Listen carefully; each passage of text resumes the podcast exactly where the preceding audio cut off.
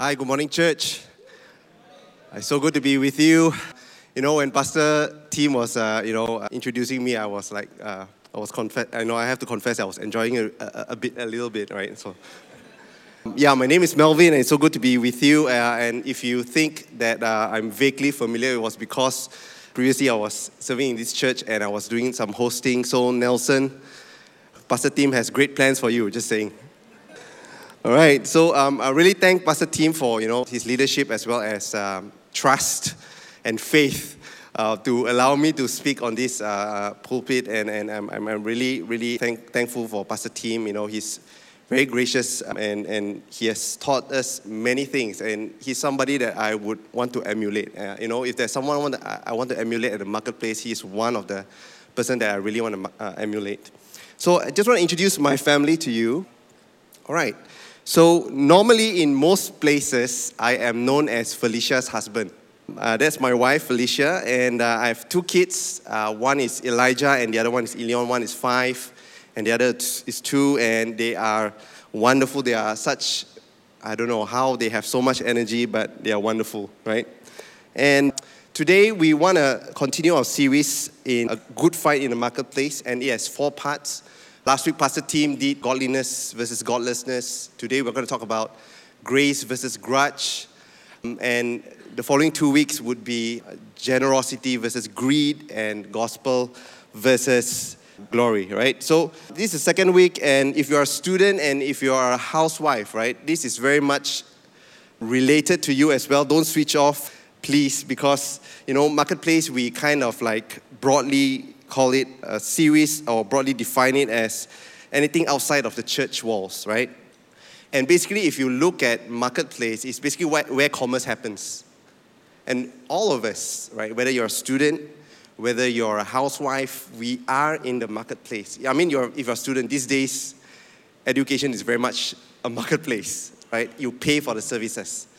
And if you're a housewife, you are probably in one of the toughest marketplace right? My wife asked me to say this because you know you have OT every day, right? You're on OT overtime. There's no sick leave, and worse still, your colleagues are always with you. There's no escaping your, your colleagues. So this is an important series. And, and, we, and I just want to share, right, why it is important for all of us because we spend 50 to 70% of our waking hours at the marketplace. Whether you sleep six hours or eight hours, we spend 50 to 70% at the marketplace. That's a huge chunk of our lives. And if you look at the Bible, there are, you know, cases after cases, incidents after incidents where God meet people, the heroes in the Bible, at the marketplace. I mean, there was a story of a CEO or a vice president, right, that was that has misconduct in his multinational corporation and he has to flee. And basically, and then he, you know, to survive, he did odd jobs to survive. And then while he was doing odd job, God met him in his marketplace. And the person is none other than. And then if you look at the New Testament, there was an entrepreneur of the textile industry that supplies to the Zara and the H&M. And then God met her at the marketplace. And then she became a pillar for the church. And her, her name is none other than Lydia. And if you're a student, there was a student in the Bible that, you know, because of PTPTN loan, has to serve the PTN, so got bonded. And then, you know, he, he served in the Amazon of those days. Big corporation, right? And then eventually God, he has to navigate through the politics, and then God used him to be an advisor to Jeff Bezos. How many of you want to be an advisor to Jeff Bezos? Or you don't know who that is, right? The CEO of Amazon, right? So, and he became the, the, the what do you call that? The advisor. And he's none other than Daniel. So if you look at the Bible, God used people like you and I in the marketplace and not just to change our lives, but to transform the marketplace. So this is very much important for us. There's no sacred where it's just church and then outside is secular, you know, it's like, oh, you know, God is not there. But God is there through us, right? Amen? All right, so that's why it's so important that we um, know this series and we take this and we uh, apply this in our lives. Okay, so um, the anchor verse is I have fought the good fight and I have finished the race and I've kept the faith. Now, because a large chunk of our lives are spent in the marketplace, that's why we want to fight a good fight. And when we look back, when we retire eventually, and then when we look back, we say that we have fought a good fight because God is with us, right? So it is important to shift our paradigm. It's a, it's a paradigm shift, really. I mean, when I was, when I graduated, just, just to share, when I graduated, I wanted to, I didn't want to work for Petronas. I was bonded, I, but I didn't want to, I, you know, I'm grateful, right? I'm really grateful that I got the scholarship. I'm bonded, but I didn't really want to continue. I don't want to start working, if you know what I mean. I, I encountered the Lord during my uni days, and I thought, you know, I want to I wanna spend my life serving the Lord. So I thought, you know, you know, I am, if my company decided not to take me, I want to study something else. Either, I don't know, philosophy, theology, and then probably go full time. That was my thought. And then eventually, I got my letter. I was like, oh, okay, I was, okay, like, wherever God sent me. Then I was posted to Sabah, furthest away from, I'm from Penang, and, uh, and all the Penangites say, we have a few Penangites up, up here, right? So, and I was posted over there, and then eventually I was in Skyline, and in Skyline, that was when I realized, and, and God through Pastor Philip taught us that, you know, there is no sacred and secular divide. You know, that God is as interested in my workplace as He's interested in church. And I can serve in my workplace and not just at church. You know, I mean, how many of us here, right? So there are like easily what, 600? 600 plus minus? How, how can all of us be an usher? We can't. How, if all of us would be on stage and become worship leaders, it would be chaos. Right? Especially, you know, some of us, probably like me, you know, can't sing hidden talent. The more hidden, the better. But, you know, if all of us have this shift in paradigm that we can actually serve in our marketplace, it changes things, right? So, and then we can bring the kingdom of God in our marketplace, right? So, just to share my uh, a quick background, just to share a quick background, as Pastor Tim said, I work for an energy company and I've worked 16 years there. You know, uh, I know I look quite young. I started work probably 10 years old, so this year I'm 26. Yeah, 16 years. And for 16 years, I've served under a few, quite a number of bosses, I would say, and some are great bosses, right? And they help nurture my skills, right? And they inspire me in the sense that of who I could be at the workplace. But there are some bosses who are really tough. Just to share with you, I, I had a boss when I think I was in my second year in, in the company just, just a disclaimer, right? Not all bosses in my company is like that, okay? So just a disclaimer in case my employee, employer hears this message, right? So, but I, I had a boss that was from, he, he's a, a foreign, from a foreign country. He came over and it was tough, right? He was the new HOD. Just to share how tough it was, under him, he would scold a grown man and a grown man would cry right? I've seen four grown men crying in front of him, which eventually left. Under him, my supervisor, so we have one HOD and four section heads, so I'm one of the section. My section head had a heart attack. And I'm not complaining I'm just trying to paint a picture of how tough it was. And, and during those days, I remember it was, the, the, the department was so toxic, right? And, and he demands everything to be done his way. If you don't do it his way, it's the highway right? If you're not for him, if you don't, you know, back him up in what he wants to do, that means you are against him. And there's no such thing as feedback. So I remember when, when I would, there was a period when I woke up, I would touch my head. Ah, yeah, no fever today, I have to work. No, no, I, I'm serious. It was that bad. I, I was afraid. I was afraid to go to work. And to, just to spite my, my superior, he said, Melvin, you report to me. Don't report to your boss, report to me. So I was caught in a very difficult place where, you know, my superior thought that, you know, I tried to talk bad behind him and all that. So he was suspicious of me. But my HOD did it out of spite. And there was a lot of grudge growing in the, in, in the, in the workplace. And, and that is the workplace. As how many of you can identify what I, what, what I just said? Right? You can identify with that? And I, I believe we face difficult situations in varying degree. So actually, how do we navigate the whole area of you know grudge, the whole area of how do you show how do you show grace to a boss like that? right? And, and if there's anything, you pray that God, that you will show him justice, you show him your might, right? How many of you would pray for grace for bosses like that? No? Um, I, I remember through the grace of God, really through the grace of God, I, I remember I was just, re, just trying to recollect back what happened in those days, right? So I, I just remember that, you know, in those days, I didn't feel much grace for him, really. I, but I don't hate him. I felt dread, maybe a bit of anger sometimes when I feel that he mistreated my friends, my colleagues, but he has never mistreated me. That was grace on my life. And um, I remember that because at that time, I remember it was also a marketplace series that in, in, in, in Skyline that time. And I remember that, you know, one of my cell leader said this to me. You know, in, in, in, at workplace, you can disagree, but you can't disobey. Of course, this with a caveat that, you know, you're not doing anything illegal and all that.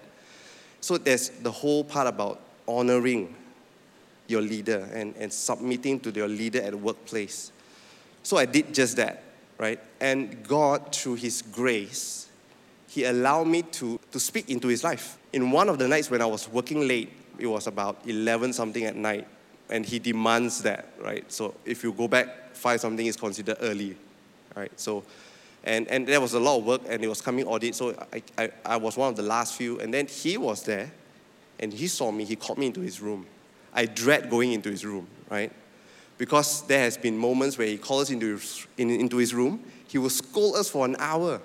And then we come out, we're like, huh, what happened? I don't know. but he called me into his room at about 11 something that night. And he asked me for feedback. And I was like, whoa, is this, is this a trap?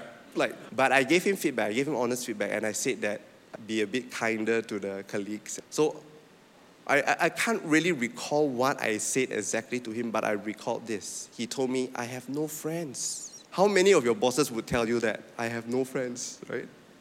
But that was grace. And, and, and through that, I mean, if he stands in front of me now, I, I don't feel grudge. I can shake his hand, I can still look him in the eye. But that was grace, right? Now, how many of you want to have that kind of grace at your workplace, right? Yeah, and, and that kind of grace only God can give us that kind of grace, right? So let's look at our passage today.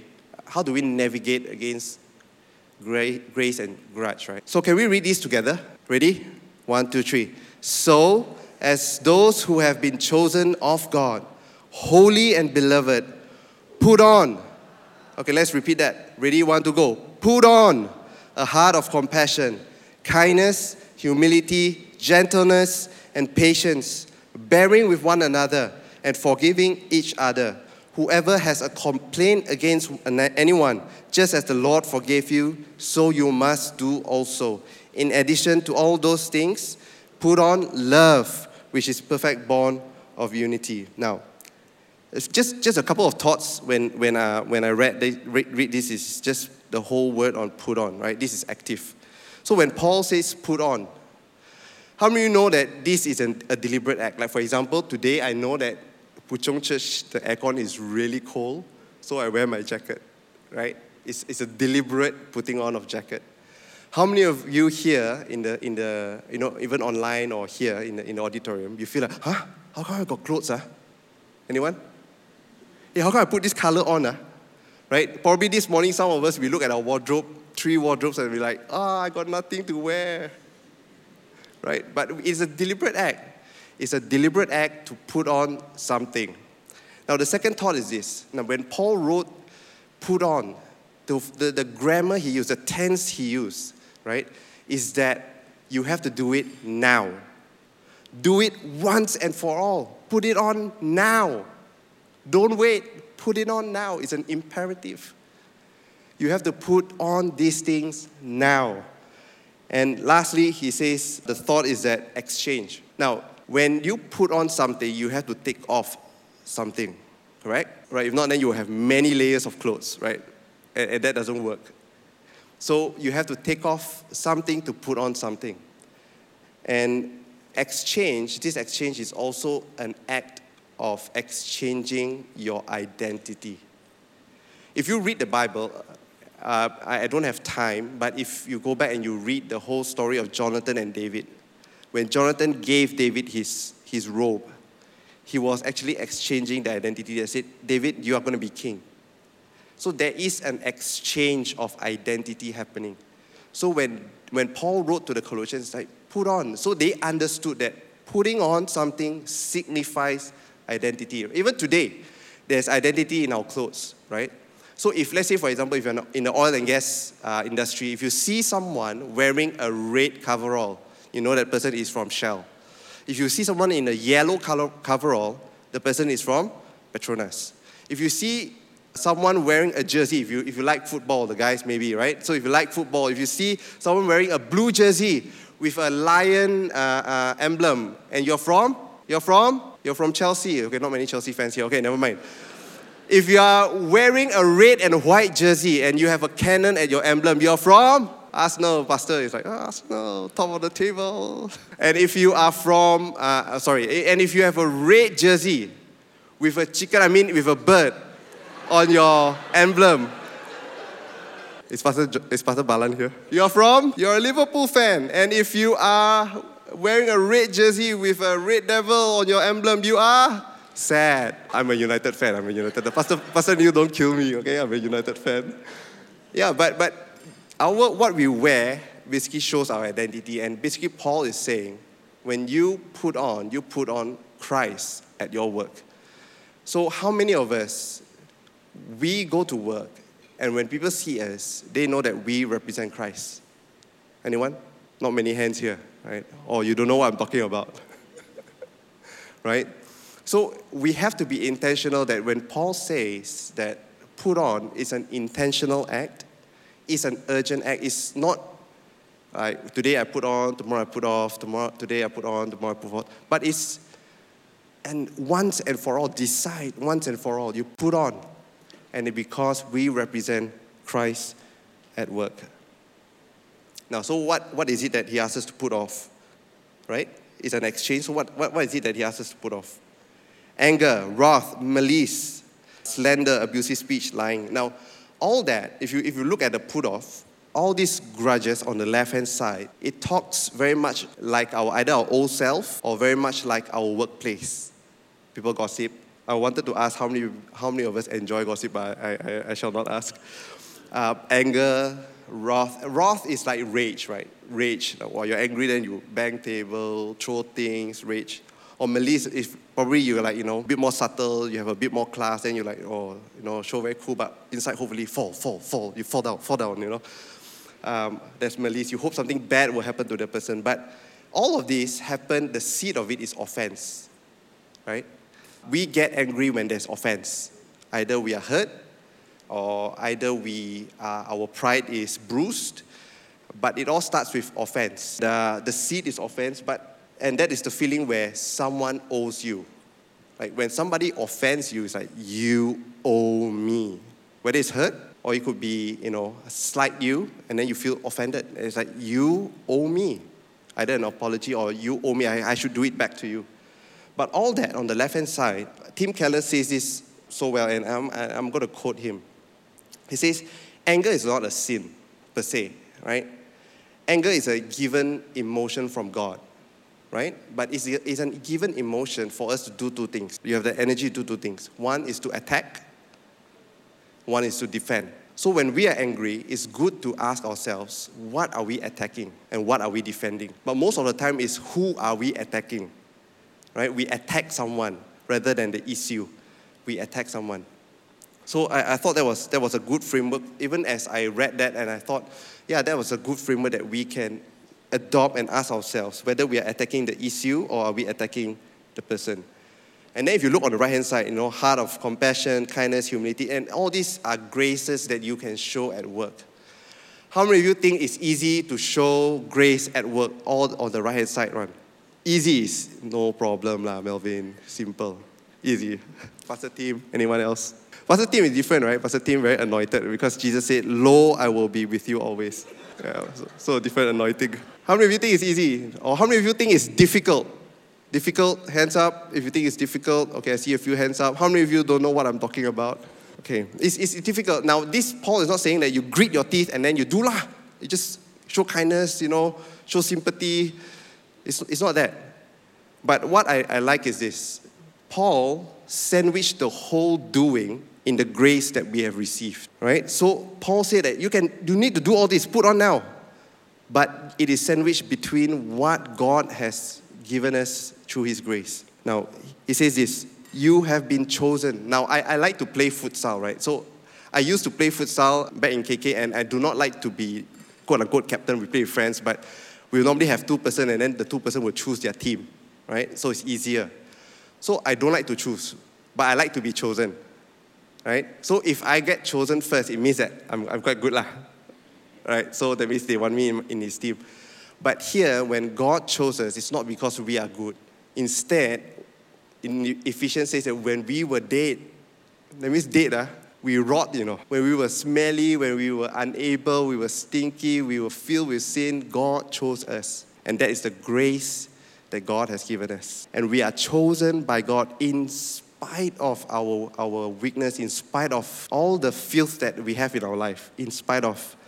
And then, and this is the best part about grace grace not just an unmerited favor, but grace empowers. And He empowers us to be holy right? He didn't choose us and then that's it.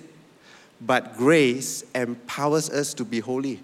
That through Jesus, that we can then be holy. We put on his identity and we are holy before God, justified. And every day we are sanctified, right? So we are holy, made holy, and we are deeply loved. And then Paul says, Remember all this grace, then you put on, do all this. And then he ends with, Just as the Lord forgave you just as the Lord forgive you. Now, I, I, I want to I wanna say this, if I can put an analogy. You see, grace, when we don't, when we don't show grace, when we don't show grace, it's like this. Huh? When God, imagine that we are this vessel, and God fills us with grace, right? Pour water inside. It will. It will overflow, right? And that's how grace overflows from our life, right? But imagine if once we have offense, and we don't want to show grace. Can grace fill in? No. So when Jesus said, forgive so that your Father in heaven forgives you, he's not saying that God is like tick for tack, like you don't forgive, I don't forgive you, lah, you know. But it's more of when we don't forgive, we close our heart that we can not receive grace anymore, right? So that's why we need to open up our taps and let God's grace. And the only way that we can give grace is when we let God fill us with grace and it overflows. Okay, let me just quickly end with this. So, grace needs to be at work in our hearts before grace can be at work. I, I really love this verse because it says, you know, Paul says this in the Romans. It says, For a while, can I have the pads up? I'm just going to end with this slide and then I will tell the story and then I'll end. It says, For while we were still helpless, you know, helpless, while we are still unable at the right time, Christ died for the ungodly. Who's the ungodly? Us. And I'll skip verse 7, I'll go to verse 8. But God demonstrated his own love towards us in that while we were still sinners, that means while we were still enemies of God, we haven't said sorry yet. While we were still enemies of God, Christ died for us. Because of time, I, I, I probably won't share at length, but do you know that the person who hurts you at work, Christ died for them? Christ died for them too. This verse, even as we receive it, that wow, while I was still a sinner, Christ died for me. It's easy to receive that part. There was one, mo- one, one story in my life that, that I was so frustrated about a person. And then God showed me this. I died for him too. I was like, really, God? Is it? Are you sure? Like, but God died for him too. So it's easy to receive this that God died for me while I was still yet sinners. But it's so hard to think that God would die for that person too. But it's true. So the analogy is this if I owe Pastor Tim a billion USD, and Pastor Tim, yes, yes. If I owe Pastor Tim a million USD, I will probably never be able to pay him in my lifetime right? And if Pastor Stephen also owes him a billion USD, both of us owes him a billion USD, and out of his goodness of his heart, and out of a big bank account, he says, No problem, I pay for you guys. And that's what Christ did for us. He paid. It's not that offense, it's not important, like, like it's, no offense is important, but it is important. The offense is important, but Christ paid it. Imagine Pastor say, I write off your debt. 1 billion USD, no problem. I, I pay on your behalf. And if Pastor Stephen were to owe me 20 cents, who am I to tell Pastor Stephen, you pay me that 20 cents when, when Pastor Tim has already forgiven my 1 billion USD? What's 20 cents? Likewise, when we go to work and we are offended, and the only way we can show grace at work is when we realize that God has first forgiven us much.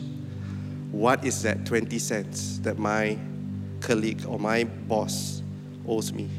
And it's not to say that the offense is not real, the offense is real. But you pay lah. You write off the debt, put on grace.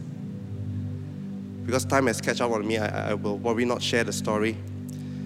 But I just want to just have this moment um, where we just can we just close our eyes and just bow our heads, even as we pray.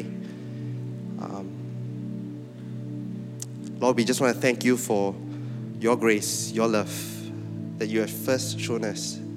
That while we were still sinners, while we were still far away from you, while we were undeserving, while we were dead, you died for us. And you called us by name, and you made us holy and you call us your beloved. So, Lord, even as we receive your grace in our hearts, Lord, remind us daily of your grace and fill our hearts daily with your grace that it may overflow in our hearts to the people at our workplace. And Lord, we commit all the grudges we have in our hearts. And Lord, we pray that you give us grace to show grace at work. Put grace in our hearts and let the grace of Jesus to work in our hearts, that grace may be at work at the workplace. So, Lord, we thank you. We praise you in Jesus' name. And everybody say, Amen. God bless you.